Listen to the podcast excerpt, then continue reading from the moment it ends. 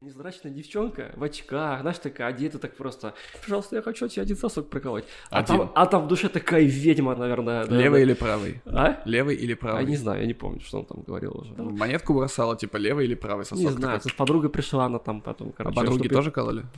А вот это я не знаю. Короче, и это настолько стало все обыденным, что и глиттер прокалывают э, Мгм. женщинам. То есть это... Не, ну с клитором проще, он один, там решать не надо ничего. Бля, это же, это же больно. Да я понимаю, но я к тому, Я что вообще в не количественном плане. Я не представляю, как это вообще. Если я хочу сосок проколоть. Ну, соски это больно. Соски в тиски.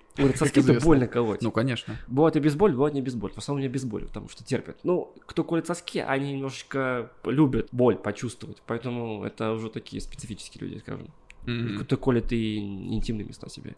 Вот когда, ладно, колет клитор, а когда мужику уздечку прям прокалывают, А зачем? Кольцо- Вот, кстати, вот к- кольцо уздечки никогда не понимал, зачем. Ну, то есть, вот, а, а усиливает эффект.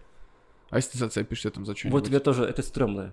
Я Но- как, как где-то... Как где-то граната, слышу, когда знаешь. про это. Мне сразу кажется, что сейчас мне там уже все начинает болеть очень У сильно. меня начинается, знаешь, когда вот ты смотришь с большой высоты, у тебя в животе холодок, начинается такое какое-то шевеление, такое, господи, как будто реально Это уже как Лёш Шифр, когда... каждый раз вот говоришь, как, как в первый раз, как будто меня лупит по Я яйцам говорю? канатам. Лёш Шифр, да, его звали? Лёш Шифр. Кстати, это же была вторая экранизация, по-моему, да? Вторая попытка, первая была неофициальная, кстати. Флеминг решил попробовать без брокколи и компании, его продюсерской, Мгм. разобраться с Бондом. И решил экранизировать, даже заманил туда Коннери, хотя Коннери уже не был Бондом на тот момент. Они сняли какую-то Хрень какой-то. Дикую парашу, да. Ну, то есть, вообще дикую. Ну, Коннери, он же снимался долго, а потом он ушел на перерыв, а потом опять. Ну, один фильм у него был, и он там был связан с одним из исполнителей, с Лезенби, у которого контракт должен был там чуть ли не на 6 фильмов быть. В итоге он там, короче, будет история, когда мы дойдем до Бонда.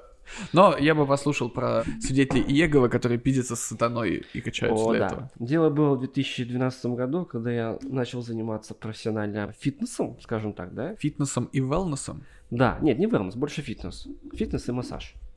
Простаты. Нет, это рано.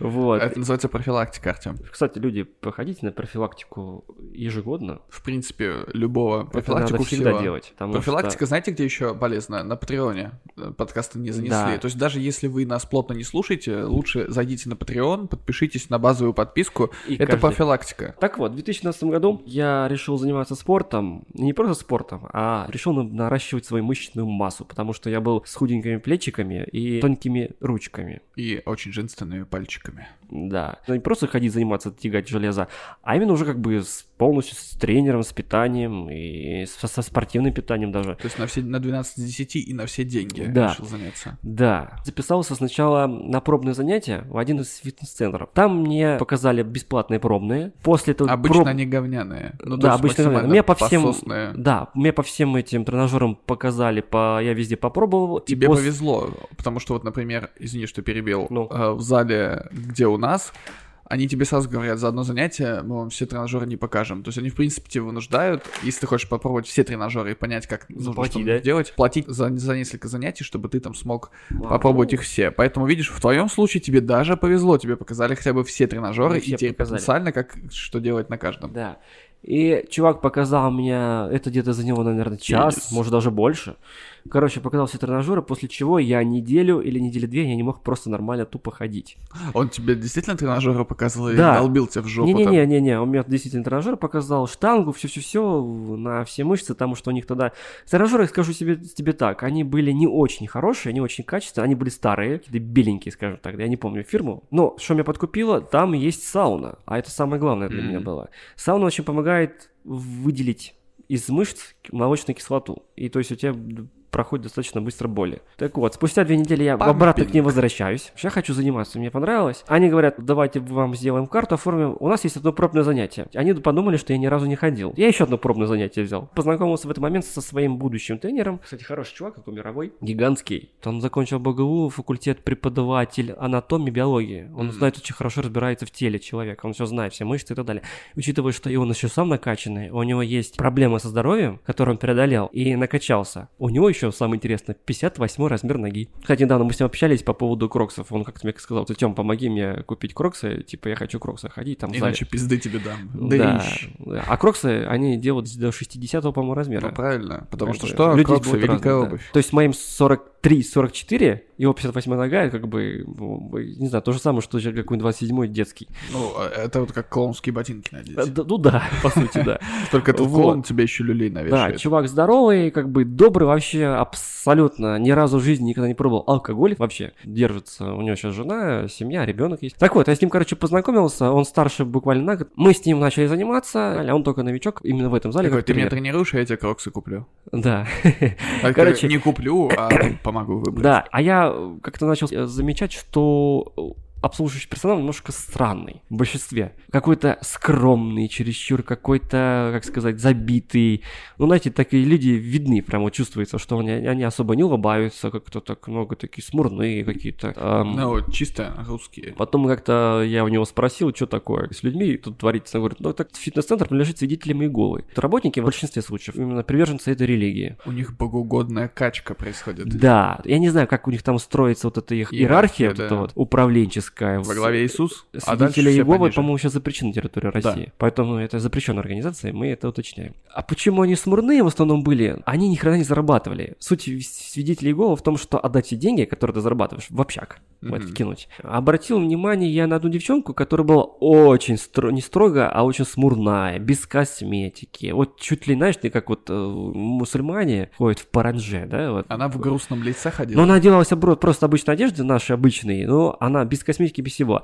Дело в том, что, как мне потом рассказали, у них же нельзя заниматься сексом до замужества. И как-то там очень трудно выбрать мужа. И, и у них идет воздержание жесткое. Мастурбация запрещена, у них, ну, у них жестко. Ну, то есть точки зрения. чисто, кстати, идеальные люди для, для зала и для тренировок. Сидела за баром, там делали эти кислородные коктейли, вот эти всякие протеиновые, протеиновые О, коктейльчики. кислородные коктейли. Да, протеиновые коктейльчики. Вот. Кстати, кислородные коктейли, как не сейчас, только они сейчас очень достаточно быть, должны быть популярны. В эпоху Я просто помню, всяких. в лагере постоянно ты там ходил, в детском лагере, естественно, не в трудовом. И вам там периодически предлагали попить э, кислородного коктейля, и каждый раз меня это дико веселило, потому что это просто был запузыренный яблочный сок, Да.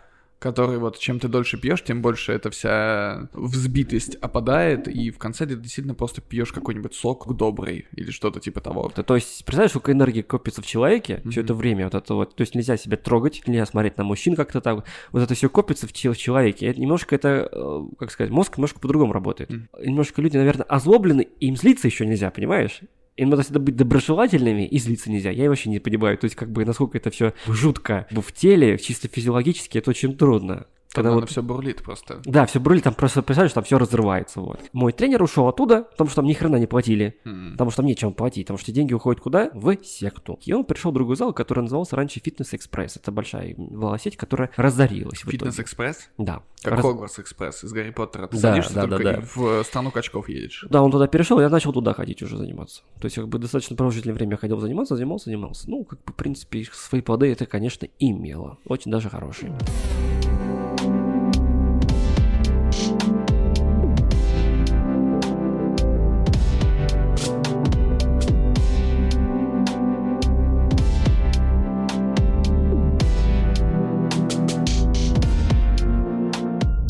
Потрясающая история. Да. И я думаю, это самое время, чтобы сделать не просто приветствие, а спортивный физкульт-привет. Всем физкульт-привет! Всем физкульт привет. С вами подкаст Ноэти, Кирилл, Артем. поехали. Казалось бы, осень, а все занимаются своим телом весной, но, как известно, готовь сани с молоду, или как там, блядь, это? Готовь тело с молоду, а пятки со старости. Сложно. Сложно, да. Сложно завернул. Короче, двигайтесь, занимайтесь спортом, даже на любом уровне. Не знаю, вот сейчас ты слушаешь этот подкаст, было бы неплохо, если бы слушатель встал сделал 10 приседаний. Да, хотя бы 10. Или 10 отжиманий. Да. Тут уже кому как, как удобно. Или хотя бы просто размял шею Да. круговыми движениями. Да, потому да, что встань, Надо пожалуйста. делать не круговые движения, а делать шею, иначе ты себе поручишь позвонки Нет, шеи. ну вот плавно. Надо, не, надо делать вверх-вниз, влево-вправо. Да. Это меня научил тренер, потому что можно повредить. Я действительно однажды чуть-чуть немножечко его подтянул. Это чувствуется. Так что имейте в виду, вдруг. Встаньте и подвигайтесь, лишним не будет. А потом покушайте бананчик, пирожок, чизкейк себе сделайте, Да, блинчиков или вознаградите себя в конце концов. Что, чем ты меня порадуешь сегодня? Ой, сегодня у нас такой интересных тем много набралось. весьма интересных, и, наверное, они такие интернациональные все. Кое-какую рубрику мы потеряли, на Не некоторое будем время называть. точно. И я предлагаю нам ввести новую рубрику, потрясающую, назвать ее «Интернациональные новости». Или, я не знаю, новости... Давай вот сейчас придумаем название для этой рубрики, А. так, чтобы было... э, Новости... Интересно. А, ну это, скорее всего, будет новости континента у нас данный момент сегодня. Континента, ну, возможно, и континента. А можно как-то это все... А вдруг у нас появятся потом новости с другого континента? Ага, возможно. Тогда новости э, планеты.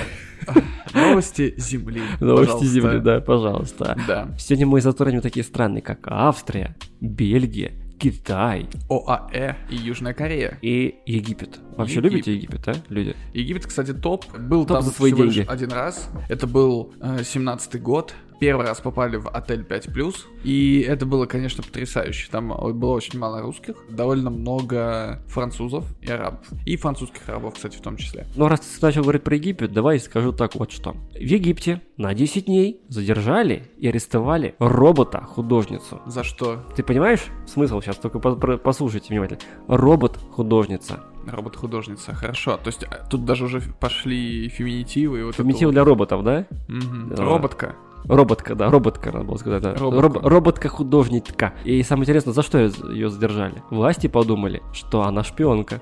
А, она шпионка?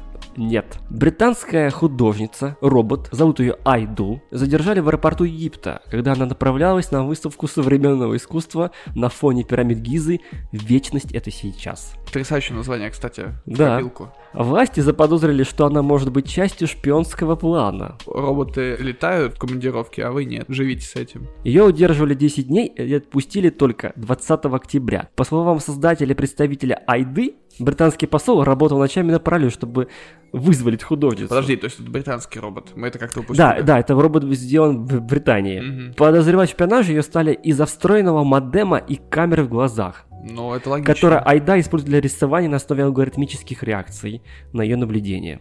Так, а каком, как она рисует? Там есть какие-то нюансы, детали А, этого процесса? она сидит, и берет рисует. кисть Так. и рисует. Она рисует, знаешь, как вот показывают в фильмах, когда робот очень быстро такой, так Она пародирует а, именно реального человека, его манеру рисования. Она не рисует быстро, как в фильме «Я робот», допустим, когда, Да. пере- когда Сани перерисовывал там эти какие-то свои сны. Нет, она просто именно рисует. Новость, она для меня такая футуристичная, Мгм. она очень крутая. Когда сказали о том, что Boston Dynamics какого-то робота сделали, человекоподобного, эта новость на ступень выше, даже на 10 ступеней выше для меня. Потому Она что... какая-то более э, приземленная, гуманистическая, потому что как раз-таки хорошо, почему я уточнил, быстро ли рисует робот или нет, если бы он рисовал быстро, это было бы вот этот типичный робот из фантастики. А здесь, если это действительно похоже на тот самый процесс рисования, к которому мы привыкли, но это очеловечивает робота чуть больше Да. данной ситуации. Также пограничные службы забеспокоились из-за того, что она может вести разговор с человеком. То есть не это ли является некой пиар-рекламой этого же робота, чтобы в будущем ее картины стоили гораздо дороже, чем сейчас Возможно, возможно. На самом деле интересная новость. С какой стороны не посмотри. А Да. нет ли примеров работ робота? В каком стиле она рисует, кстати? Смесь абстракции и импрессионизма. То есть, получается, она с помощью этих сенсоров считывает какую-то реальную картинку мира и пропускает через какую-то нейросеть в голове Нейросеть, да, и, и выдает начинает- что-то на выходе. Да. Но это какие-то нечеткие формы. Ну, по понимаю. сути, это как, знаешь, это как у в студии Лебедева, допустим, их вот этот вот какой-то там Николай Нейронов рисует логотипы за 100 тысяч рублей. Набор каких-то функций задано, да, то есть и ну, мы знаем, что роботы не могут вдохновиться, но она может считать кучу-кучу других работ и что-то подобное Ну, что-то за, сделать. за- посчитать Ну, да. за референсы и выдать какой-то Да. синтезированный результат усредненный. Это на словах звучит, конечно, как, как бы гораздо прикольнее, сразу в глазах вырисовывается, точнее, в мыслях в голове вырисовывается какой-то такой чьи-то роботесса, там начинает рисовать, кистью возить, как в каком-нибудь сериале, не знаю, там «Основание», роботесса как там ходит, там ухаживает. Нет, сам, на самом деле еще более все примитивно. На нее просто натянута какая-то резиновая маска, по сути, безэмоциональная, скажем. И вот она рисует. Ну, кстати, идеальный шпион на самом деле получился, бы, потому что из-за того, что у нее не человеческое лицо, а вот эта вот без- безэмоциональная маска, она может вообще любую херню прогонять и любые тупые вопросы и никак не палиться в Да. процессе. Тут, в принципе, видишь, в этом, возможно, есть какое-то рациональное зерно. Но мы с тобой амбассадоры технологий в этом подкасте, как ни странно, не Да. только дурацких, но и каких-то более приземленных, ну и более близких к какому-то прикладному использованию. Поэтому давай я сразу пульну новость в догонку, тоже технологического характера. И мы из Египта переносимся в ОАЭ, не так О. уж и далеко, так скажем. Да. В ОАЭ мошенники с помощью дипфейк голоса обманули работника банка и украли 35 миллионов долларов. Мы с тобой уже не раз говорили, что дипфейки это, в принципе, очень веселое Это да. дерьмо, но когда э, эта технология попадает в э, руки жуликов, может происходить все что угодно. Так сказал жулики, прям как будто такие вот я вспомнил фильм Малыша Карлсона, когда он сказал... Жулики. Да, жулики, на крыше пойдем гонять жуликов. Пойдем, пойдем. Поймал жулика, а это дипфейк Да. оказался. Вот и конец Офигеть. истории. А что же конкретно там произошло? Преступники ограбили банк в ОАЭ, представившись директором крупной компании. Они подделали его голос с помощью технологии искусственного интеллекта, собственно, deepfake. Мошенник сказал сотруднику, что компания заключает крупную сделку на 35 миллионов долларов и убедил его перевести эту сумму на указанный им счет. Сотрудник ничего не заподозрил, поскольку голос директора ничем не отличался от настоящего. это Собственно, логично. Deepfake. Почему Голливуд до сих пор не использует дипфейк в своих фильмах? Использует. Разве? Да. Я знаю только вот в русском фильме недавно э, использовали дипфейк, а вот что в голливудских нет. Допустим, тот же самый «Ирландец», помнишь, все показывали, Ну, что типа, там ой, было там омоложение. омоложение это очень дорогая, типа дипфейк гораздо дешевле стоит и проще сделать. А я тебе скажу, что, например, э, ты смотрел уже фильм, в котором использовался deepfake, возможно, даже не задумываешься об этом, но когда я тебе скажу, ты сразу все поймешь. Это был «Форсаж 7». Стражи, половину- Стражи Галактики 2, там дипфейк использовался. Почему? А когда показывали молодого Рассела, Курта Рассела. Э, смотри, давай не путать, наверное, deepfake и технология омоложения. Нет, это, не немножечко омоложение, это был дипфейк. М, Ну, а потрясающе. А в «Форсаже 7», когда Пол Уокер покинул этот мир чуть раньше, чем успел сняться в фильме, за него доигрывал его, один из его братьев, Точно. на которого нацепили дипфейк лицо Ну да, дипфейк был не таким крутым, как сейчас. Э, Местами, кстати, вот сейчас, когда ты пересматриваешь, ты находишь места, где играл Пол Уокер и где не играл Пол Уокер, так скажем. Но, мне кажется, чем дальше, тем технология все больше совершенствуется. Это И вот здесь мы говорим про звуковой дипфейк, Да. но каким бы дипфейк не был совершенным, скажем так, или близким к этому, тут мошенничество произошло не только из-за голоса, потому что для убедительности мошенник отправил работнику фальшивые электронные письма компании и привлек юриста. Охренеть. Чувствуешь? В общей сложности в мошеннической схеме участвовали 17 человек. Чтобы мы сейчас не подумали, что мы сейчас синтезируем голос и пойдем от лица Германа Грефа названивать сотрудников Сбербанка и заставлять их переводить деньги. Нет, у них тут прямо была гиперсхема, прямо как в каком-нибудь 11 друзей Оушена. Возможно, вот им надо 11 э, друзей Оушена снять, использовать их для каких-то мошеннических действий. И раз уж мы говорим про дипфейк, давай сразу же еще прицеплю тебе новость, Давай. но уже про видео дипфейк. Мы уже, в, как и в прошлых выпусках, упоминали того самого дипфейк Тома Круза, который произвел фурор в свое время в сети интернет. Фейковый Том Круз наносит очередной удар по нам, а именно по Джастину Биберу, который два часа учил играть на гитаре дипфейк Тома Круза. При этом певец не смог отличить актера от его копии. В чем замес? Джастин Бибер нашел ролик с Томом Крузом, который играл на гитаре. И это зрелище его разодорило, потому что, судя по всему, дипфейк Том Круза играл не очень хорошо. И, недолго думая, певец решил показать класс, что такое настоящая музыка, так скажем. И на протяжении двух часов в сторис пытался научить дипфейк Тома Круза игр- игре на гитаре. Как вы уже поняли, вы не в безопасности. Если вы думали, что вы в безопасности, это не так. За вами уже следит э, роботка-художница, вас уже наебывают фальшивые г- директора Да. с их голосами и их 17 дипфейк друзей Оушена, а также фейковый Том Круз Офигеть. разрушает ваш покой. Что хотите, то и делайте с этой информацией. Но будьте настороже, мы вас Да. заклинаем, не ведитесь на это все. А Дипфейк патруль. Да, а теперь перенесемся от поддельного к на самому настоящему. В этот раз мы уже находимся в Австрии. О, как мы быстро перемещаемся по этому Да, миру. Музей. здесь могла бы быть интеграция. Ну так да. просто намекаем. Совет по туризму Вены завел аккаунт OnlyFans, заявив, что эта платформа остается единственным местом, где обнаженные произведения искусств из городских музеев могут получить свободу, которую она заслуживает. О, потрясающе. А все мы знаем, что Инстаграм блокирует произведения искусства, где изображено обнаженное женское тело, мужское тело, гениталии. Мужские соски разрешены. Мужские соски разрешены, но мужские пенисы нет. В отличие от женских пенисов. Женские пенисы разрешены. Вот это несправедливость, Это конечно. справедливость, да. И частью проекта OnlyFans стали музей Альбертина, музей Леопольда и музей истории искусства Кота Леопольда. и музей естественной истории. При создании аккаунта музеи подогревали аудиторию пикантным видео, где изображены наиболее достойные части работ Питера Пауля Рубинса, Эгона Шиле и других художников и задавая вопрос, а хотят ли зрители увидеть больше. М. То есть такой вот прогрев, такой инфо-цыганский прогревчик пошел у них. Да, нормально. нормально. Не, это в выдумке им не отказать, это правда. И не надо ассоциировать OnlyFans э, каким-то сервисом ну, только для нюцев каких-нибудь или откровенных видео и фотографий. Так изначально он и не задумывался как сервис Да. для обмена обнаженкой по подписке. Да, это, это- был сервис по типу Патреона, который Да, да, да, должен да. был помочь авторам монетизировать Или Дискорда вот того же самого. Дискорд это чат. Не, ну с там... досками. А, у меня, а, у меня, у меня Twitch с Дискордом соединились в голове. Да. Извиняюсь за выражение. Извиняюсь. В июле 2021 года у музея Альбертина заблокировали аккаунт в ТикТок и в Инстаграме за нарушение стандартов сообщества.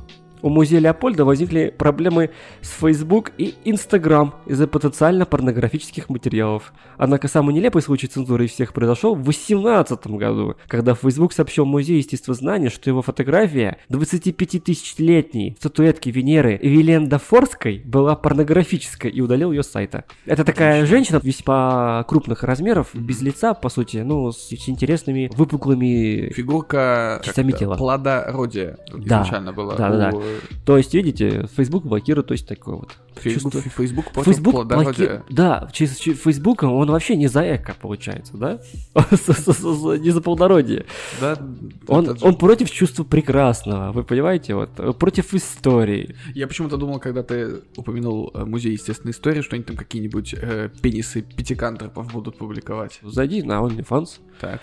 и посмотри, что они там публикуют. Потрясающе. Мне, мне кажется, нам необходимо провести исследование, и мы всех призываем регистрироваться и идти на OnlyFans не за на обнаженкой осточертелой, а просвещаться Просвещаться, да. в А за обнаженкой? и так далее. Культурной обнаженкой, скажу так, да? Да, обнажите свои э, извилины и чувства прекрасного. А подытожить эту новость я предлагаю тем, что предположить, когда же на OnlyFans появится Эрмитаж. Реально, ребята из музеев, если вы нас слушаете, бронируйте, бронируйте названия аккаунтов козырные, пока их не разобрали.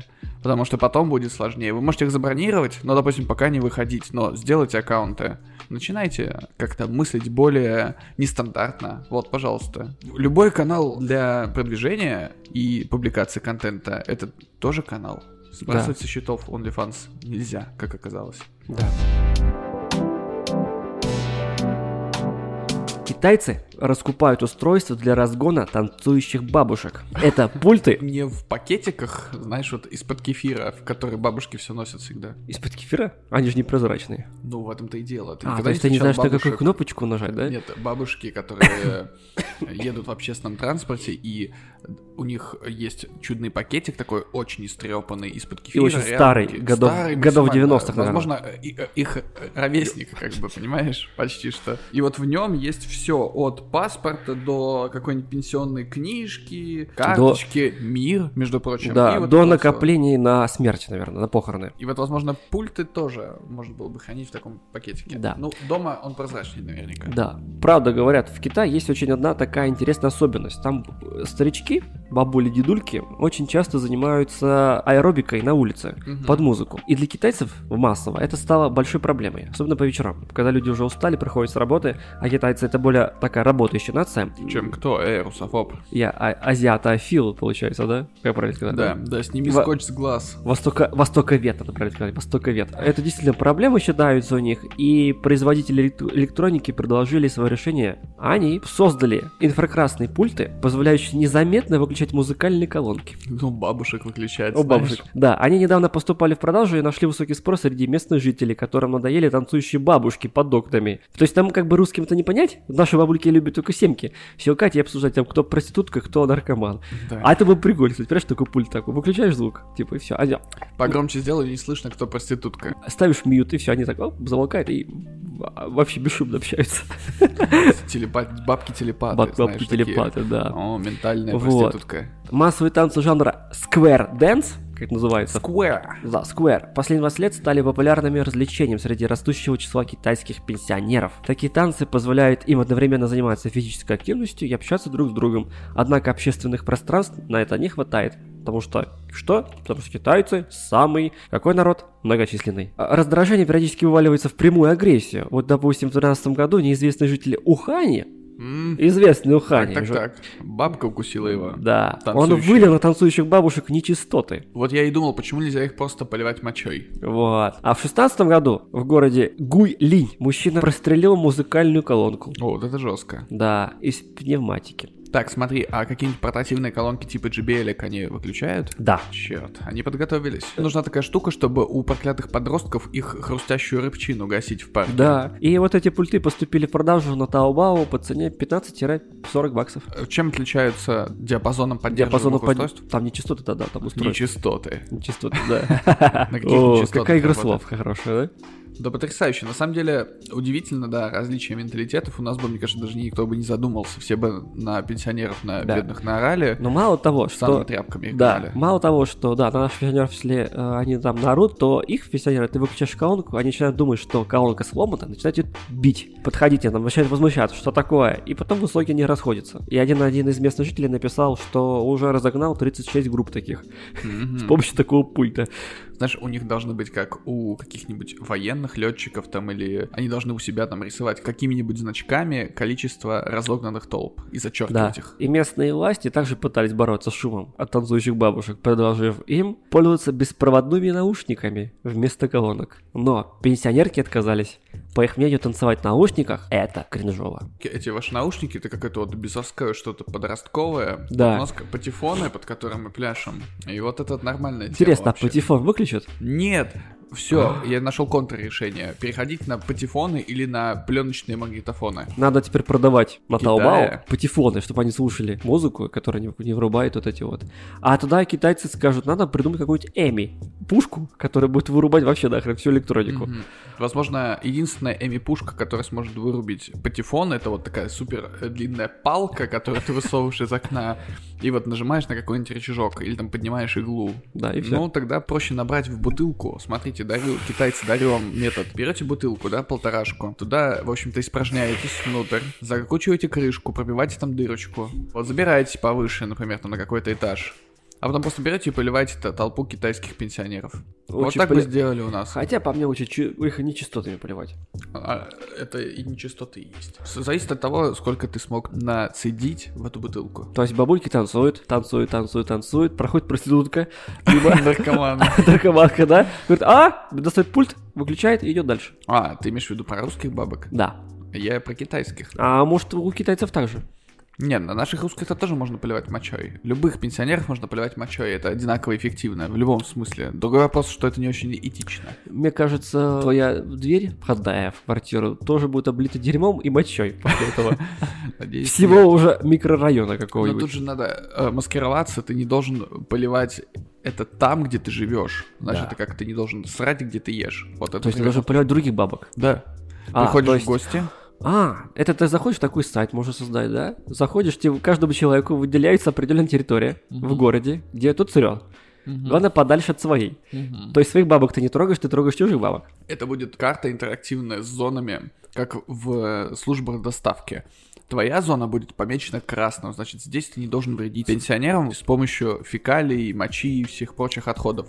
А как будут какие-то желтые зоны, это зоны, где ты можешь это сделать, но здесь есть риск, что тебя узнают. А будут зеленые зоны, где ты гарантированно приедешь, сделаешь свои черные делишки, и никто тебя даже за руку не Да, схватит. а еще надо будет, если ты хочешь ускорить процессы, нужно заходить, завоевывать вышки и ломать им эти вышки и перекрывать их радиомаяк этот. Жестко. Жестко, А да? зачем и радиомаяки? Теле- телевышки эти. Я не понял, мы уже про каких, про русских или не про русских сейчас? Про всех бабок, по-моему, говорим. Про всех Потому бабок? что все бабки смотрят радиомаяк, слушают радиомаяк. И не только радиомаяк, они смотрят еще всякие передачки по Первому каналу. Да, Про то, какие пиндосы плохие, и украинцы тоже. да, и по второму каналу тоже. А по второму каналу они смотрят еще вечерами сериальчики, вот эти вот. Типа, Какие? Слепой вот, эти, вот эти, типа, трусы, и там, типа, какие трусы. Я украл его трусы, там, помнишь эти ролики безумные с этих наших русских сериалов?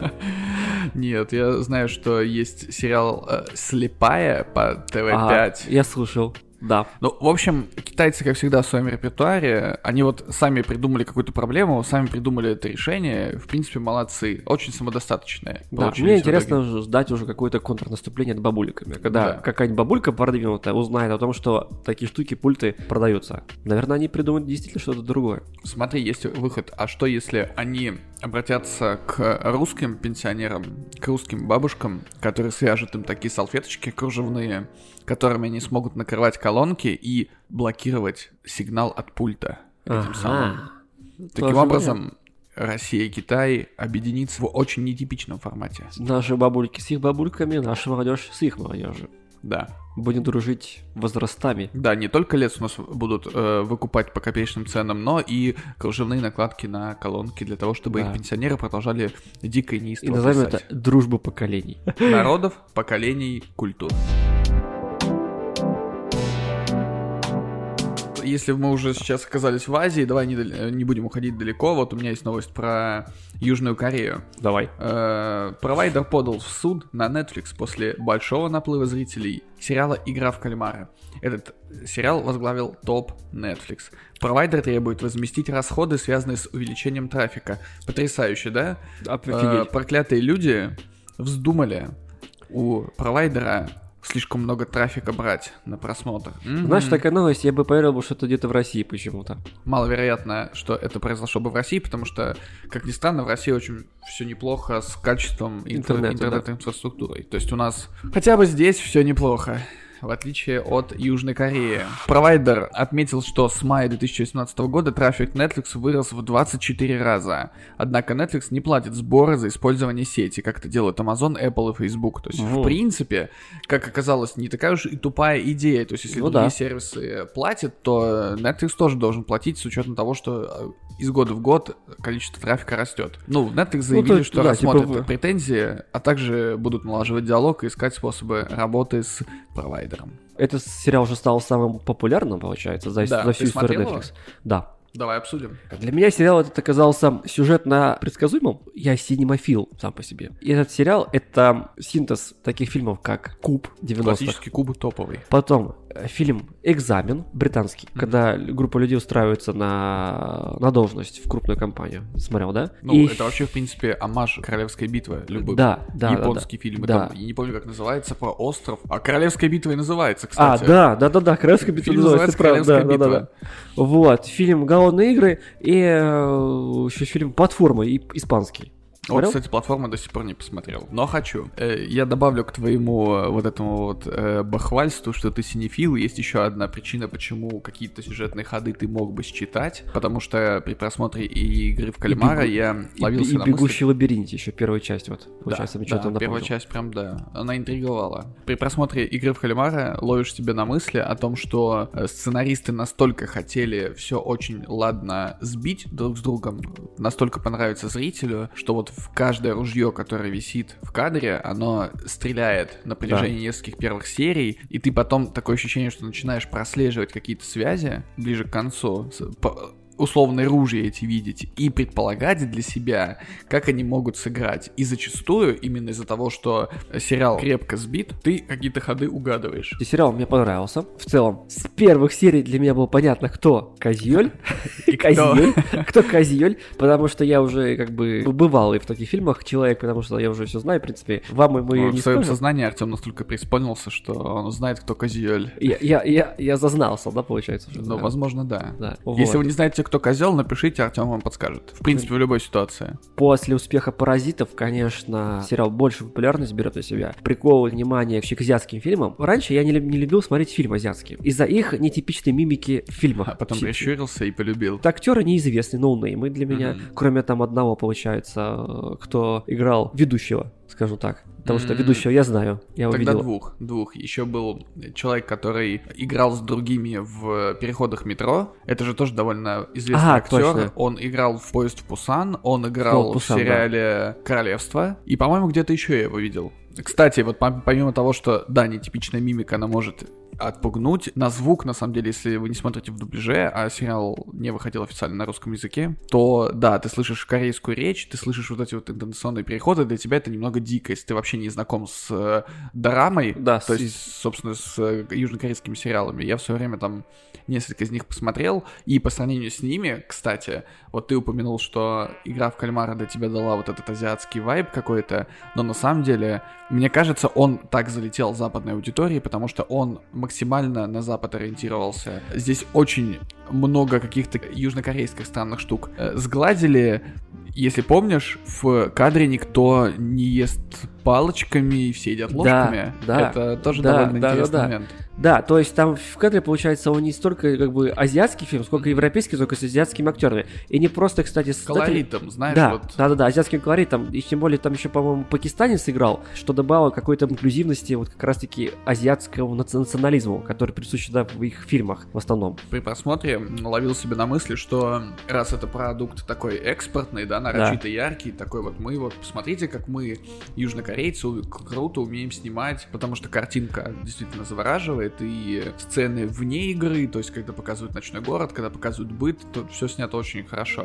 Ну и, собственно, сама игра тоже снята ярко, это такой визуальный стиль у них. Но, например, мне дико понравилось находить какие-то отсылки к глубинным историям, связанным с южнокорейским кино, с южнокорейским медиа. Например, в Южной Корее очень любят рефлексировать на тему нелегальной пересадки органов. У них очень много фильмов этому посвящено. У них, в принципе, из-за того, что процедура пересадки органов одна, по-моему, из самых совершенных в мире, Да. и это породило темную сторону этой проблемы. То, что э, очень много людей, действительно, вот эта ситуация, когда кто-то берет кредит за почку там или за какой-то другой ор- орган, это вполне себе существует. Одно одно дело, когда человек сам соглашается с тем, чтобы отдать свой орган, другое дело, когда у него его забирают силой. Эта ветка, кстати, чуть ли не моя любимая в этом сериале. Я за ней прям вот с удовольствием следил, потому что в какой-то момент Прям как в фильме «Потрошители», помнишь, Джу- Джудом Лоу? да. Ну, там, конечно, концепт на этом был выстроен. А здесь это просто дополнительная ветка. Да. И вот если ты знаешь вот эту тему, связанную с... Смотрел какие-то южнокорейские фильмы, в которых тоже это э, затрагивалось, ты дополнительно получаешь удовольствие от просмотра. Да. Ну и, конечно, отсылки в виде вообще общей кровавости, потому что э, южнокорейские триллеры — это обычно очень кровавые фильмы. И э, страсть к убийству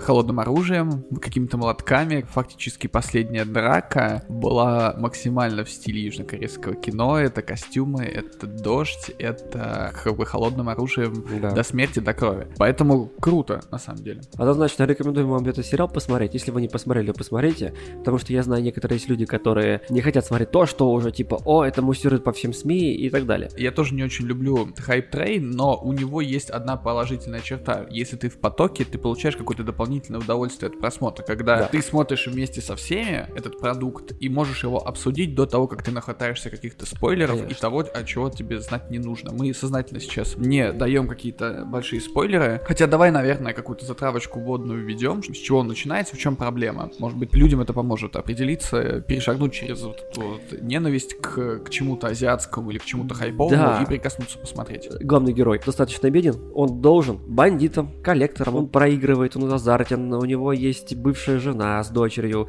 которая верит в то, что отец когда-то станет нормальным человеком, начнет нормально работать, нормально зарабатывать. Его жена бывшая, которая уже живет с другим мужчиной, который... Который уже не ждет, что отец станет Да, зарабатывать. а, которая хочет уехать в, дру- в США, в Соединенные Штаты, кстати, не просто так указан там. Конечно. Да, вот, в Соединенные Штаты перед переездом, что он может лишиться дочери, что у него больная мама, у него не хватает денег на, на жизнь, вообще ни на что. И он вынужден принять участие в этой игре, хотя его никто не заставлял. Но никто из попавших в эту игру не знал, что игра это идет не, не просто на жизнь, а еще идет на смерть. И на большие деньги. И на большие деньги.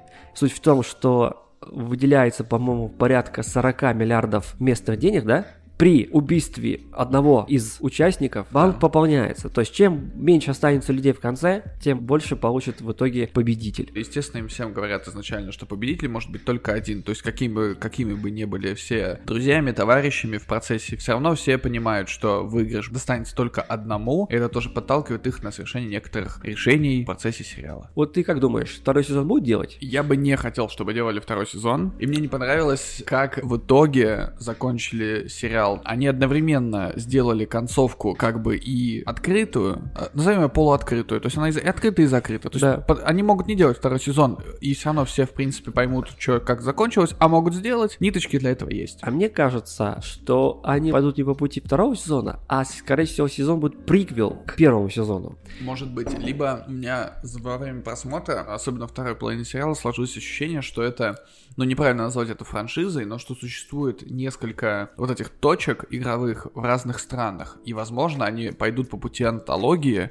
и, например, во втором сезоне покажут какую-то другую игровую Возможно, локацию в какой-нибудь другой стране. С другими играми, с их местными играми. С их местными играми, и как раз-таки, э, судя по всему, вот эти вот випы, толстосумы, которые переезжают из места в место, они вполне могут посещать не одно вот это заведение, Это да. а делать ставки в разных Скорее местах. всего, И да. вот это бы мне очень понравилось. Мне тоже, деле. Возможно, даже больше, чем приквел, который бы мне, в принципе, показал персонажа, на которого мне насрать глубоко. Это да. Давайте сделать сезон про Россию, О, да. чтобы у нас что были? Казаки-разбойники, съедобно-несъедобное, Домино. классики, Классики, резиночки. резиночки, которые бы резали конечности. Давай вот подумаем, кстати, действительно, смотри, классики. Ты прыгаешь, классики заминированы. Могут быть. Заминировано, да. На определенной цифре где-то будет Да. ми- минирование И стоять. ты же знаешь, что в классике играют не просто так, там есть определенное Там правило. камушки. Не только камушки, ты должен еще определенными ногами прыгать в определенной последовательности. Например, Да. ты на пятерку прыгаешь только двумя ногами. Тогда бы я завершил бы эту игру именно классиками.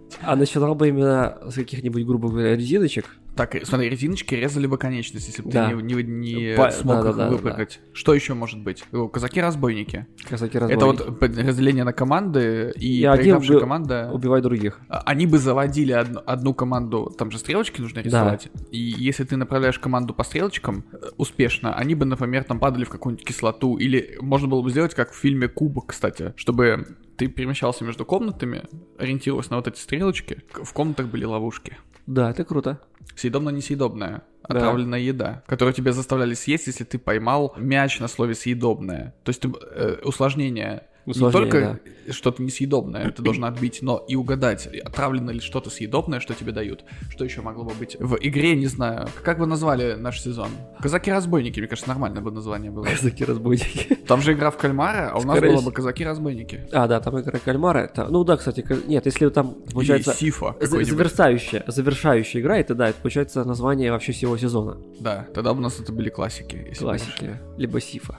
Камане Вадане, знаешь? Камане Вадане, отлично, кстати. Да. Но, э, есть с этим проблема. У нас в зависимости от регионов России по-разному называются. А мы, по-моему, это говорили в Да, да, в да. каком-то выпуске. Идея с другой локацией в другой стране была бы очень крутой. Но тут все дело за Netflix, потому Да. что игра в кальмара показали какие-то дикие, они там обнародовали цифры. Они его купили за 21 лям, а заработали что-то типа 800. То есть, ну, Да. выхлоп там... Я думаю, еще больше заработаю даже. Сценарист этого сериала, создатель, да, он, по-моему, писал сценарий лет 12. И история должна была выйти еще давно, раньше гораздо. И, наверное, он бы и не выстрелил. Вот сейчас ему самое то. Плюс еще не забывай, что сейчас на пике популярности находится Battle Royale, это, ком- Это жанр да. компьютерных игр. и Да, да, очень да. многие, наверное, тоже на хайпе, на подогреве слышали, что это королевская битва, что это похоже на их там любимое развлечение типа Fortnite или там какого-нибудь другой. Да. Кстати, игры. а ты знаешь, что по Fortnite будет снимать сериал? Не знал. Вот, знай. Спасибо, смотреть не буду.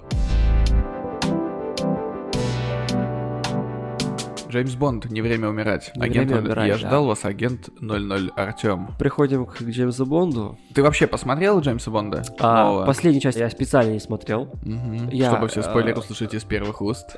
Да, я хочу послушать именно твое мнение и жду, когда он выйдет в цифре, когда можно будет его спокойненько посмотреть Ага. на каком-нибудь кинопоиске. Отлично. Смотри, давай тогда, пока ты ждешь, мы начнем немножечко издалека. Потому что, э, только вдумайтесь, это 25-я часть франшизы Джеймс Бонд. Юбилейная. 25 фильмов. Юбилейная часть. Кто из Джеймсов Бондов твой любимый Бонд?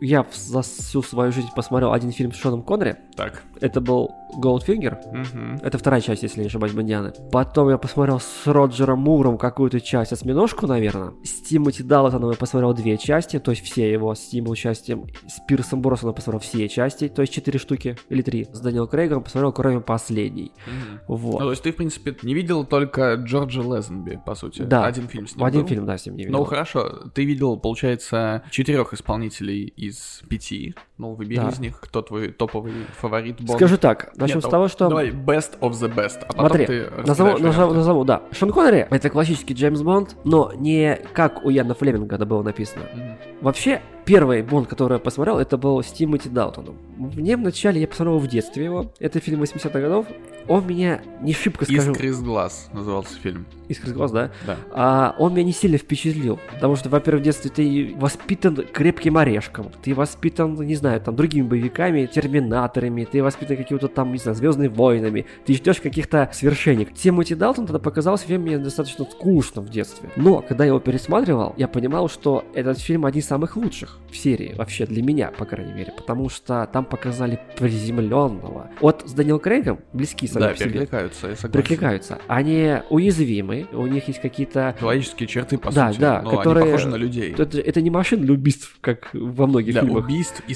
соблазнения. Да, и Это же тоже важно. Бонд это же потрясающий персонаж, который, по сути, показывал нам эволюцию, принятие мужчины в мире, начиная с вот этого классического Бонда с Шоном Коннери. Это был максимальный дамский угодник и Жена-ненавистник. жена-ненавистник, шовинист, и в некоторых случаях он же фактически насиловал Ну своих да, по напарниц, сути, да, да, ни да, о чем да. их не спрашивая. Да. Чи- чем дальше все это шло, тем Бонд приближался, приближался, приближался к, под, под каноны существующей тогда этики. Но Да. я думаю, мы это еще обсудим. В детстве я посмотрел сначала второй фильм с Присом Бросоном, где играла Софи Марсо с подводной лодкой, я не помню. Завтра не умрет никогда. Да, а потом посмотрел уже предыдущий, Golden Eye. Третья часть с Пирсом Броснаном для меня самая была кринжовая, я не знаю почему. Азиат превращается в белого с помощью каких-то там технологий. В этом фильме не показали Остин Мартин, классический автомобиль Бонда. Там показали, по-моему, BMW, если не ошибаюсь. Но, кстати, Астон Мартин появился не сразу, а, по-моему, со второго или третьего, с Да. третьего фильма с Шоном Коннери. Или со второго. Это я вот... Ну да, да, ну просто там показали BMW, там было много рекламы, там как-то э, показали Мадонну в третьей части, и как бы, или не, не в третьей, в четвертой, да, получается, в четвертой части. Показали Мадонну зачем-то, как бы, тут фиг пойми, вот тут как-то вот не знаю. Хотя я знаю, что Пирс Броснан должен был сниматься вместо Тимоти Далтона. В я этих знаю, что Тимоти Далтон должен был сниматься вместо Роджера Мура. Да, это знаете, и, кстати, это когда мы перейдем к выбору актеров, как подбору последующих Бондиан, мы это еще затронем, эту тему. Потому что это, видимо, какая-то такая вот идет данность этого Тенденция. фильма, что каждый какой-то актер отказывается, а потом возвращается на эту роль. Дэниел Крейгу тоже приглашали раньше, но он отказался, сказал, типа, я не подхожу под Бонда. Там, вот. Но он не типичный Бонд Да, он не типичный Бонд, правда. да, потому что, если не ошибаюсь, Ян Флеминг описывал Бонда как именно, именно британца. Он должен был быть британец, мужчина белокожий. Образ его, э, не, вол- не цвет волос, допустим, а лицо, оно у него простое, как и описывал в книге Ян Флеминг. Ну, То есть да, Бонд такой не работяги. Да, работяги. То есть, получается, он как не аристократ, как, его- как Шон Коннери изображал, да, допустим, или Роджер Мур, типа аристократ, или как Тимоти Далтон. Я аристократ, там голубые глаза, черные брови, черные волосы. А именно как просто обычный мужик, которому костюм одел, типа вообще думаешь, что, что это такое. Вот, это так описывал сам Ян Флеминг, сам писатель. Всегда говорят, что Джеймс Бонды должны быть красивыми, а, статными и так далее. Я не могу оценивать красоту мужчин, потому что мне это, для меня это чуждо, я оцениваю только женскую красоту, я могу сказать только про, про женщин Бонда, много чего. Но к этому еще вернемся. Вот, а Спирс Броснан был неплохой, как бы, в принципе, для меня, кроме последнего фильма. Вот когда появился Дэниел Крейг, все его хейтили. Типа, ты не такой, ты того, ты, ты, ты. Но когда вышел фильм, все сказали вау. Во многом сыграли, конечно, экшн-сцены, которых было Да. много в частях. Операторская Скорее. работа, режиссер, этот симбиоз между Мэтсом Микельсоном и Дэниел Крейгом, это было круто. И показать неопытного Бонда, как он становится спецагентом, это было, конечно, было круто. Вот помнишь вот в начале сцены, когда она была черно-белая в казино рояле? Да, когда он в ванной сидел. Да-да-да, в этом, в туалете. Э, Драка. Показывает, знаешь, какое-то прошлое, типа, и Ну, настоящее. по сути, его первое дело, он для того, чтобы стать двумя нулями, он должен Да. был убрать двух каких-то там свидетелей или кого-то Да-да-да, там да, связных. да, да, да, да. Ну, типа, ты должен стать э, спецагентом Ми-6 только после этого. Это как бы круто. Вот это вот музыка, экшен, э, заглавная тема сразу музыкальная пошла такая бодрая. Крис Корнелл играл. Я помню, еще на звонке она стояла в то время, когда вышел. Да, ты прям фанат. Да, мне было 16 лет, я стоял на звонке на моем Sony Ericsson. То есть смотри, в итоге, кто твой любимый Бонд? Шон Коннери это, это Классика. классика. третье место. Мгм. Да, вот топ-3 давай Да, это третье место. Роджер Мур, он не мой Бонд. Он, он, это, это, это комедийный актер для меня, не знаю Да, почему-то. до пизды. Э, Мы да. Когда дойдем до этого периода, он там...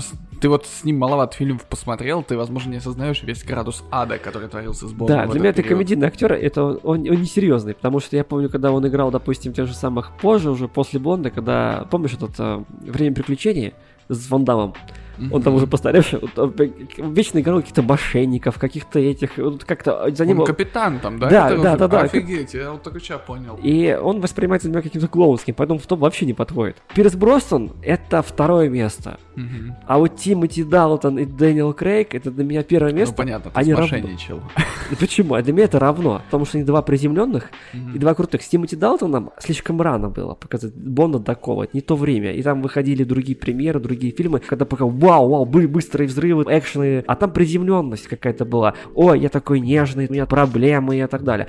Дэниел Крейг начал развивать эту тему. Э, Агенты Ми-6 тоже влюбляются, тоже теряют своих любимых, тоже э, ранения, тоже лечатся, они, они убиваемые, терпят много еще пыток и так далее. Это круто. Ну вот у меня получается моя тройка. Я не буду ставить там по два, по два актера на одну строчку, попытаюсь их разнести. Давай. Ну, третье место у меня тоже будет Шон Коннери, потому что это классика. И действительно, во многих, ну, вот, допустим, в Голдфингере, это третий фильм, который выходил, действительно зародились фактически все атрибуты жанра. Это вот Астон Мартин, это роковые красотки, это Бонд, который ходит, пьет мартини и такой очень сэр, знаешь, сейчас бы мы сказали, что он там понтарес. Ну, это по да. сути. Вот, дальше на второе место я поставлю Крейга, потому что в совокупности мне очень понравилась арка, которая протянулась через все его фильмы. Это же, кстати, чуть ли не первый раз среди всех 25 фильмов, когда есть некоторый сквозной сюжет. Это Да. тоже важно. И в последнем фильме эту сюжетную арку они, ну, изящная или не изящная, это я не могу судить, это на любителя. Они ее каким-то образом закрывают. То есть вопросов не остается. Ну, а, а на первом месте у меня идет Тимоти Далтон. Ты вот говорил, что тогда все любили фильмы по типу Крепкого орешка или каких-нибудь там Командос, вот Да-да-да. этих крутые герои боевиков. А вот как раз-таки второй фильм «Лицензия на убийство», когда Бонд уходит из органов для того, чтобы мстить наркокартелю за кого-то там, за убитого, по-моему, напарника. Это же чистый крепкий орешек, на самом деле. Ты смотришь этот фильм, если ты не знаешь, что это Джеймс Бонд, например, ты, ты переключаешь канал, и ты попадаешь на этот фильм. Вообще ничего не выдает. У него нет его э, атрибутов привычных, это максимально кровавое зрелище, там же людей кромсают, кидают акулам, крокодилам, пытают. А в конце э, эпичная вот эта поездка на бензовозе, которую, мне кажется, подрезали в четвертом форсаже для открывающей сцены. Вполне возможно. Да. А первый фильм с ним, конечно, который «Искры из глаз», это же вообще... Я смотрел Бондов подряд, начиная от э, самого первого фильма и двигаясь вперед к крейговской э, части. Очень четко прослеживалась э, эволюция фильмов. Ну, где-то не эволюция, а деградация в случае с э, секцией Роджера Мура. И поэтому ты считывал какие-то вот эти изменения, ты их видел, и когда они представили Далтона в виде такого э, действительно очень приземленного человечного Бонда, который, кстати, факт, никого не соблазнил за этот фильм. Это удивительно для Бонда. Да. То есть у него была напарница, вот эта виол- виолончелистка, и он ее не завалил. Вот. Ни в прямом, ни в переносном смысле. Да. Вот, что тоже удивительно. Вот я аргументирую, чем мне не понравился Роджер Мур. Это период Бондиана, когда ее мотало из стороны в сторону. С Муром, по-моему, больше всех фильмов выходило, насколько больше я всего. помню. Семь картин Бондиана Много. на него пришлось. Почти каждый из них это было что-то другое и не всегда хорошее. То есть продюсеры тогда смотрели, что популярно в мире, и реагировали соответствующе. То есть если фильмы с Коннери, они были плюс-минус ровные в плане подачи, то есть это был Джеймс Бонд, который приключался в разных частях света Да. сражаться с бандитами, то здесь, допустим, продюсеры видели, что там у нас сейчас популярно blaxploitation кино про темнокожих. Хорошо, мы отправляем Джеймса Бонда в Америку, ты не видел этой части, да, где он будет ходить в Гарлеме и сражаться с черной мафией и, в- и Вуду там будет присутствовать. Я вообще не шучу. Культ Вуду, которые там еще творили всякие страшные делишки.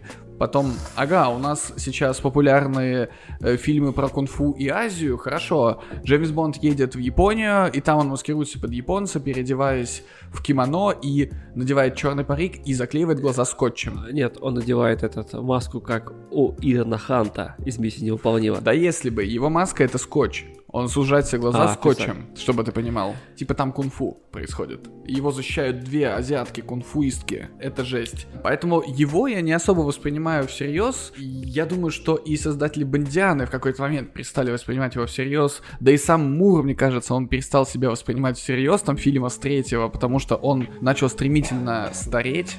Это было очень видно, и это очень диссонировало с образом дамского угодника Джеймса Бонда, который перестал э, делать какие-никакие трюки, и, но все еще продолжал кадрить девиц вот так вот по щелчку пальцев. Старый, странный... Да ладно, пожилой- Ле- пожилой Лесли. Нильсону это не мешало. Кад- Кадры Лесли Дэвис. Нильсон крутой. Не, не надо. Вот. А был же еще упомянутый раньше Джордж Лезенби, который залетел на один фильм, который прерывал киллстрик. Кстати, да, его, кстати, кто-то называет даже самым лучшим Бондом. Это Почему? правда. Нолан, насколько я помню, еще несколько режиссеров говорят, что действительно структурно фильм на, на секретной службе Ее Величества это типа лучший Бонд. Во многие топы он попадает на высокие позиции, не на первые, но на высокие. Но вот я, например, вообще не понял этого фильма, мне не понравился актер. Это был, во-первых, австралиец, на чем стало. Да, австралиец. Австралийская модель, я тебе больше скажу. Он даже не актер Манекенщик. очень странно себя вел на съемках. Я так понял, что, возможно, каким-то образом это сказалось и на э, процессе. Он отказался от продолжений, потому что его продюсер сказал, что это какая-то хуерга.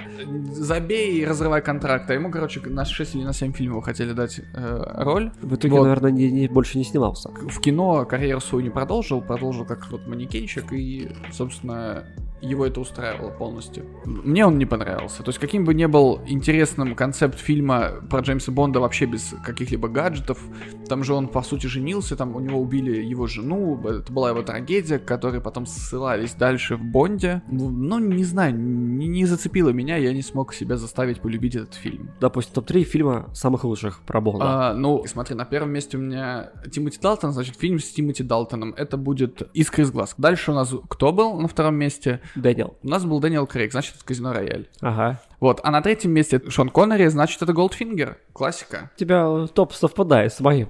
А потому что так оно и есть, да, извините. так оно есть, извините, да. Э, Поэтому, Кристофер Нолан сосет. блять, в обратном порядке. Скажи только эту фразу, чтобы он понял. Да. Ну, остался кто у нас необсуженным? Пирс Броснан. Он такой холеный Бонд. С ним части выходили очень вылизанные, вот первые. Ему шел костюм, вопросов у него к нему- не было. Но после Далтона того же, если мы помним, я шел последовательно, мне было уже неинтересно смотреть на плюс-минус классического Бонда, который опять в костюме. Да, они там поменяли чуть мифологию, там поменялся М, Джуди Денч стала Да. М. Начали по- подниматься интересные мысли о том, что Бонд это пережиток прошлого, что это такой мужлан, по сути, что надо работать тоньше, что Ми-6 уже поменялось, как и Ну время. да, что уже э, холодная война закончена, типа Да. другие вызовы становятся. Ну да.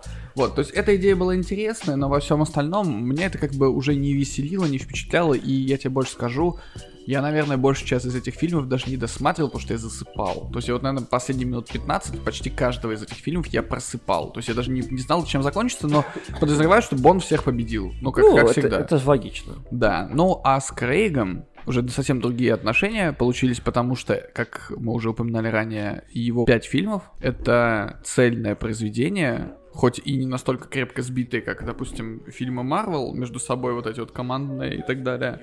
Но все равно там был сквозной сюжет, там была идея, это был, по сути, мягкий перезапуск Бонда. Одновременно прописывание его канона заново. И получается, что это был Бонд, одновременно, кстати, что удивительно, это было одновременное продолжение, потому что, допустим, в кабинете нового М висели портреты всех предыдущих М. И Джуди Денч, и актера, который играл его в период Роджер Мура, плюс, короче, все вот эти классические Бонды. То есть, с одной стороны, можно было подумать, что они просто заменили всех актеров, но с другой стороны, они показывают наследие, которое Да. было, и при этом как бы перезапускает. Это очень интересно. Вот, и мне очень интересно будет, как не выкрутиться теперь после концовки нового Бонда. Новому фильму. Давай Да. перейдем. Давай. Начнем с того, что он очень долго мариновался в продакшене из-за ковида. Режиссером его был Кари Фукунага, Да. небезызвестный режиссер э, первого сезона «Настоящего детектива». Поэтому, в принципе, на его какие-то находки возлагались надежды. С точки зрения сценария, «Новый Бонд» — прямое продолжение прошлой части. То есть, если вы помните, когда он с Мадлен уе- сел в Остон Мартин и уехал нахер, то здесь, собственно, фильм начинается с того, что они нахер приехали в Остоне Мартине. Смотреть нового Бонда в отрыве от предыдущей части я бы не рекомендовал. То есть, ну, по сути, это как Это бы... продолжение всех предыдущих Да. частей. Ну, не всех предыдущих, а прошлой точно. Да. Вот, это важно. С точки зрения локации все так же хорошо и замечательно, потому что это неотъемлемая часть любых бондов. Вот это вот мгновенное перемещение, как вот мушки по карте из одной точки света в другую за бесплатно. Здесь с этим все в порядке, все красиво. Вопросов не вызвало. Я не буду сильно нагнетать сюжет, чтобы не спойлерить. Скажу только, что здесь на 12 из 10 выкручивается тема семьи, отношений Джеймса Бонда с Блофельдом, его сводным братом. Короче, поднимаются вот эти все истории, еще более очеловечивая Джеймса, что, Да. как бы мы уже поняли, является лейтмотивом всей серии фильмов с Дэниелом Крейгом. По общим ощущениям, э, мне понравился фильм до сих пор. Я не знаю похожего фильма по жанру, то есть по размаху, наверное, это какие-нибудь форсажи, но они более идиотские. Э, Здесь это все сделано чуть более изящно, но при этом все равно ты понимаешь, что это все, ну, не натуральное, сказочное, потому что, ну, каждый фильм про Джеймса Бонда, кроме фильма с Тимоти Далтоном, он тебе давал ощущение того, что Бонд это герой, который с легкостью справится с любой проблемой в красивых локациях, с красивыми женщинами, с какими-то гаджетами. Мы уже говорили о том, что фильмы с Дэниелом Крейгом, они такие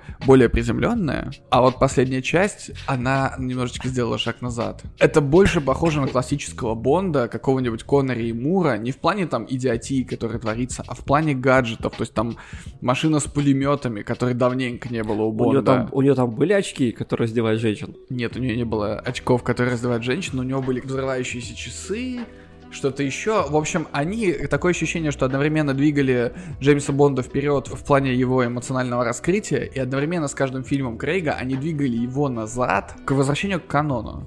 Мне кажется, этот круг как бы замкнулся. У нас одновременно Бонд стал максимально человечным и отдаленным там от своих вот этих вот э, супергеройских э, шпионов, и одновременно по второй э, ветке его откатили к вот этим гаджетам, к какому-то юмору. Бонд снова шутит в кадре, да, как, как в старых фильмах, когда они там бегут на какое-то задание. Такие немножечко двойственные чувства у меня сложились, но справедливости ради, они могут спокойно перейти к кандидатуре следующего Бонда. Ни у кого вопросов возникнуть не должно. 8 Кириллов из 10, получил Круто. удовольствие, наслаждался каждым кадром, все очень живописненько. Что ты думаешь про продолжение вообще всей киновселенной Бонда в целом?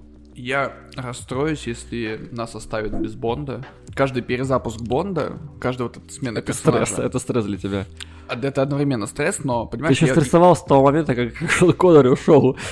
я закален С такими штуками, потому что я фанат сериала «Доктор Кто». А, Меня такими переменами не пронять, я уже подготовлен. ну да. Поэтому это не, не только стресс, А давай- но и возможность посмотреть на Бонда с какой-то новой стороны. Мне Да. это очень интересно. Да. Каждый раз пересмотреть, как его переосмыслят, как они, ну, завернут уже знакомое нам блюдо в какую-то новую обертку. Это да. Давай сейчас немножко помечтаем или пофантазируем, кто бы мог бы быть Бондом в будущих фильмах. Давай.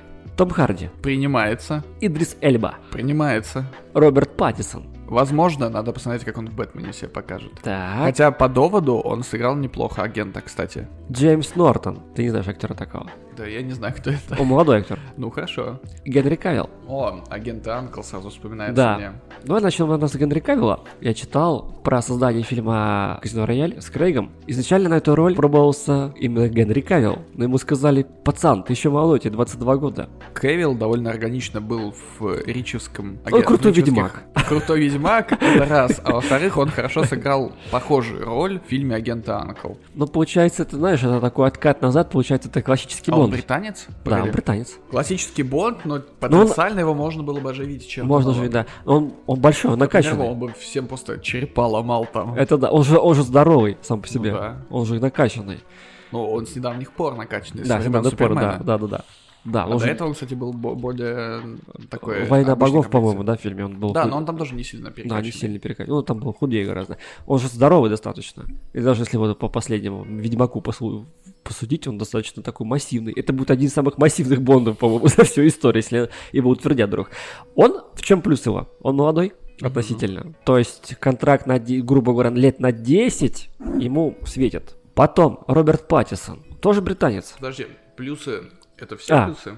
А, Минусы плюсы, надо- плюсы, плюсы. Давай сейчас еще скажу плюсы. Он молодой, он известный. Есть фан-база очень хорошая среди девочек. У меня даже есть одна знакомая, которая просто по нему просто с ума сходит, просто сохнет по нему. Он достаточно дружелюбный. Он харизматичный. Он харизматичный. того, то есть- Он классический Бонд для меня. Но если ему какой-то вменит какой, какую-то какую-то изюминку свою покажет, другую актерскую, с другой стороны покажет себя, а вдруг он скажет, блин, Э, Гей-Бонд, кстати, в исполнении Кевилла я бы посмотрел хотя бы на Гей-Бонд? один фильм такой. Гей-Бонд в исполнении... Кевилл.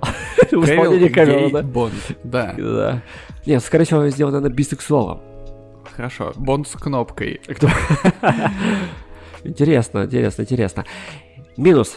Минусы. Минусы Кавилла. В чем? Э, Мы его уже видели в роли агента, то есть если ему не добавить какого-то перчика, изюминки, Он будет таким же, как в агентах Uncle. он будет, да, агента Анкл 2, условно. От чего бы я не отказался, потому что мне понравился тот фильм, но все-таки с Бондом хотелось бы немножечко другой.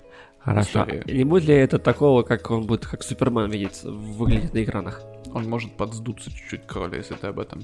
Ну, я имеется в виду с усами. Проблема у него будет. Кстати, усатый Бонд, он отлично сыграл Кстати, в «Миссии невыполнима». да, Миссия невыполнима, он был крутым двойным агентом. Опа, Опа, спойлер.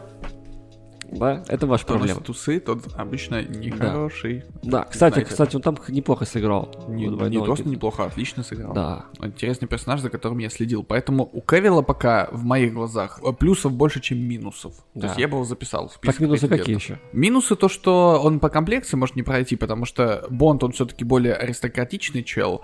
Хотя Крейг в первых частях он был тоже довольно... нифига не аристократичный. Он был не аристократичный и довольно такой... э, Все же помнят эту сцену в плавках первую, которую Да. все обсуждали, что он там вышел такой довольно мышечный человек. То есть по сравнению с остальными Бондами он, наверное, физически подготовлен был лучше всех. Вот потенциально это может быть проблемой для Кевилла, но, как мы знаем, человек может как накачаться, так и немножечко сб- сбросить вес. Привет, э, Кристиан Бейл, Это который да. туда-сюда вес гоняет. Это да. Поэтому было бы желание, как говорится. То есть для меня особых минусов в Кевиле я не вижу. Кроме того, что может кого-то, кому-то недостаточно актерской игры, но справедливости ради, после Казино Рояля у Крейга тоже не особо было много актерской игры, там до последнего фильма, условно. А, да, согласен. Роберт Паттисон. Роберт Паттисон может быть, он трудяга, который работал, чтобы от, от него отлип образ э, Вампира. э, вампира и Седрика Диггори из Гарри Поттера. да. В принципе, я уже давно не воспринимаю его как человека одной роли. Он где я его актёром- видел... Он актер очень серьезным стал, сейчас очень серьезным. Ну, его последнее, где я его видел, и что плюс-минус может походить на Бонда, это его роль в «Доводе», Да. Где он, в принципе, играл агента. Принципе, и да. это был такой э, мятежный Бонд, мог, из него мог бы получиться такой Бонд-бунтарь, такой, знаешь, который вообще максимально плюет на правила. Могло бы получиться. С ним еще выходит Бэтмен в 22 году, Мэтта Ривза. Которого очень сильно ждем. Да, мы его ждем, и вполне это может быть интересное прочтение, которое мы до этого не видели для Бэтмена. Может быть, как раз-таки талант Паттисона поможет и Бонда переоткрыть как бы в Да. такой более одновременно и мрачной манере. То есть у нас есть два варианта, как он может сыграть мрачно, типа как в Бэтмене, но я подозреваю, что этот фильм будет такой мрачный. Либо сыграть такого вообще БДС э, Бонда, Да. как э, в Доводе. Плюсы, он хороший актер, Он очень хороший актер. он в- молодой. Он в фильме, он молодой, а в фильме «Маяк», Да. он там показал свое вот это вот актерское, актерское мастерство. Да. А Он, в принципе, разный, что как бы круто. Вот, он разный. Его плюс, в отличие от Кевилла, который плюс-минус, может сказать, кто-то может сказать, что он одинаковый в последних своих фильмах, Паттисон разный. Разный. И, может быть, он даст нам разного Бонда, скажем так. Это да. это может да. быть, Бонда с шизофренией. А? Вот почему еще Бонда не были с какой-то биполяркой? Да. Он бы мог вытянуть, мне кажется. Вот это Бонд неадекват. была. Бонд реально психованный неадекват. Бонд, у которого проблемы с психикой на основе его работы, на основе его детства, вот этого поломанного. Да. Или он Бонд, жил. Бонд, который, допустим, просто убивает. Вот просто тупо не сохраняет жизнь, да, человека, Да, бы, а просто тупо просто. просто убивает. Извращенно убивает. Да. Режет, рубит. Да, но Се- при этом, убийца. Но при этом он корит себя за это, потому что э, он понимает, что он не убийца, а слуга короны британской. Да, о, британской, британской империи. Идрис Эльба. В минусы Эйдерса Эльба можно записать только возраст и цвет кожи для тех, кто не готов воспринять Бонда в таком Я готов раскраске. увидеть его в таком цвете. Какая После разница? отряда самоубийц, мы уже с тобой обсуждали, и- Да. и, то я тоже готов увидеть его в роли Бонда. Мне Не только кажется- после отряда, а после еще в Форсаже, где он играл этого супер-бупер прокачанного террориста. Слушай, или если мы возьмем Лютера, он же по сути играл детектива там. Да. То есть, пожалуйста, мы берем Бонда, приземляем его, убираем у него все гаджеты, какие есть, и Да. добавляем туда больше детектива. То есть смесь Шерлока и Бонда. Вот Да. он, пожалуйста, это Идрис Эльба. И это хороший актер сам по себе, и у него очень много известных фильмов выходило с ним. Кстати, ну вот а, вспомни башню Стивена Кинга. Мгм. Фанаты его не приняли. Эдриса Эльба там в роли стрелка. Поэтому И- я не думаю, что продюсеры так будут рисковать, каким бы Эльба не был крутым актером. Это да. Том Харди. Мне как актер импонирует. Том Харди может быть разным. То есть, если брать фильм Бронсон, например, О, да. если брать какой-нибудь сериал Табу, если брать там Веномов, если брать, да почти... Рок-н-ролльщик. э, Лока, если брать. Или, рок-н-ролльщик. Рок-н-ролльщик. Да, пожалуйста. он там похудее и играет Но там очень интересную роль. моложе, да. Да. и моложе, похудее. Вот, то есть как бы для меня бы это было очень интересным продолжением экспериментов с внешностью Бонда. Вот, типа, мы взяли Крейга сначала нестандартной внешности, Да. а потом мы взяли Харди. Он же тоже не красавец, как Да. бы. Но он харизматичный, это ему в плюс. Достаточно молодой еще, тоже ему в плюс. И Да. экшн-сцены тянуть может тот же Безумный Он, Макс. но он бы был бы таким, мне кажется, более жестким. Он бы был жестким, и, возможно, его бы, ему бы надо было вменить какие-нибудь тоже либо психические проблемы, либо, либо зависимости от веществ. Зависимость от симбиота. От веществ. От веществ? Да. А, кстати, да. Бонд, Кстати, Бонд- с э, тягой, например, к какому-то из наркотиков. Да, всегда показывали Бонда с тяга к алкоголю, а Да. тут будут наркотики. О, Это очень современно было бы, мне кажется. Ну хорошо, нет, я бы, понимаешь, из всех вот кого ты назвал, я каж- с каждым бы из них посмотрел Бонда, потому что каждый из них мог бы принести что-то крутое. А как же Джеймс Нортон? Джеймс Нортон, я не знаю, кто это. Я думаю, ты знаешь его. Он еще молодой, ему 35 ну, лет. И, ну и все. Ну вот мне имя ничего не говорит. В «Войне и мире» я не помню э, по, по именам. То есть, значит, он мне не запомнился. Ну, то есть, вот такие мои... Можешь мне рассказать, почему ты считаешь, что он был бы хорошим Бондом? Я не считаю его хорошим Бондом. Ну и нахуй его тогда. Джеймс всё. Нортон, иди дома сиди. Да. В твоем списке нет Локи, Тома, Тома Хиддлстона. Хиддлстона нету. Его, Его, его предлагали. в Очень Бонда давно, да. после с- сериала а, какой-то там ночной смотритель или что-то типа того. Он, смотри, он выходил в фильм «Высотка» с Да. его главной роли. Он там был как раз-таки в костюме все время ходил. Том п- прикольный актер сам в себе.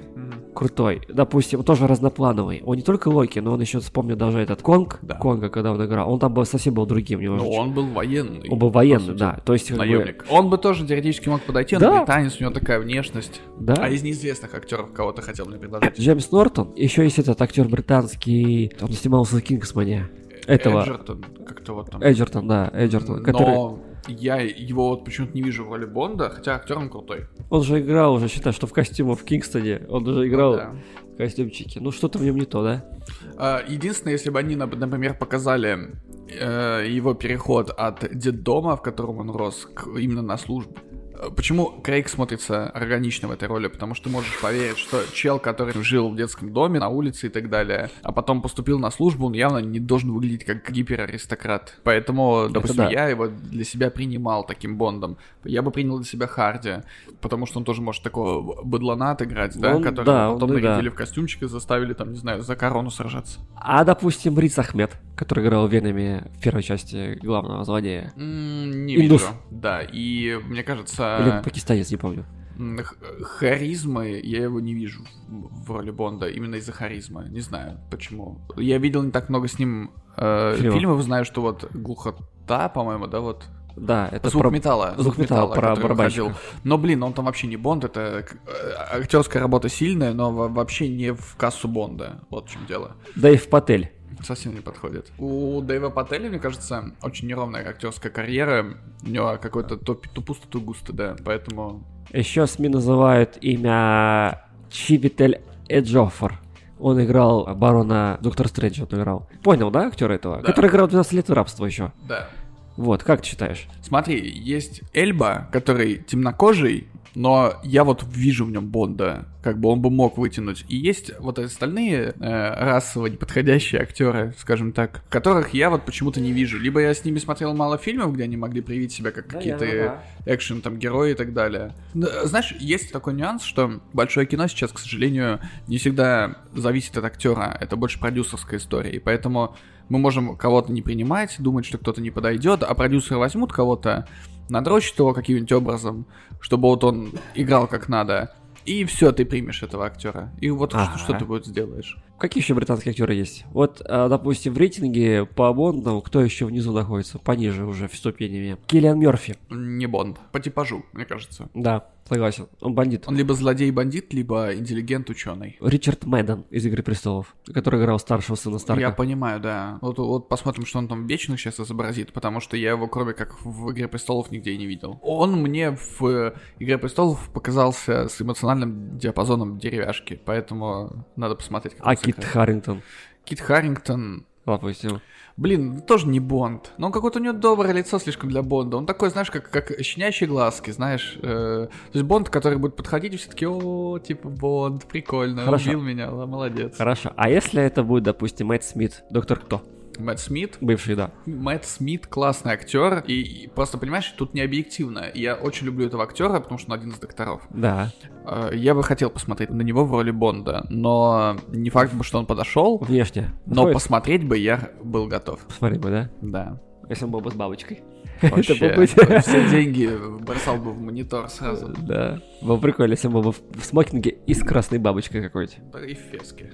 Тогда О, уж. О, да. В качестве прощания с Дэниелом Крейгом, вообще фильм, кстати, это стоит отметить, весь фильм это как будто одно большое прощание и спасибо Дэниелу Крейгу. Да, Понимаешь, спасибо он за- в центре сюжета, и с ним все расшаркиваются, поэтому, по большому счету, если вы любите Бондиану и вам ценен вот этот сегмент, связанный с Дэниелом Крейгом, я вот э, заклинаю вас, либо сходите в кино, пока он еще идет, либо уже дождитесь на цифровых носителях, но обязательно его посмотрите, оно того стоит. На этом мы будем прощаться. С вами был подкаст «Но эти». Кирилл. Артем, До встречи. да, и традиционно наша послепрощальная история — это подписывайтесь на наши социальные сети, подписывайтесь на Patreon, больше подписчиков, больше уникального контента, который там, кстати, уже вот-вот, как горячие пирожки у бабушки, Это накрыты да. тряпочкой, ждут, пока вы на них налетите. Все, всем пока. Пока.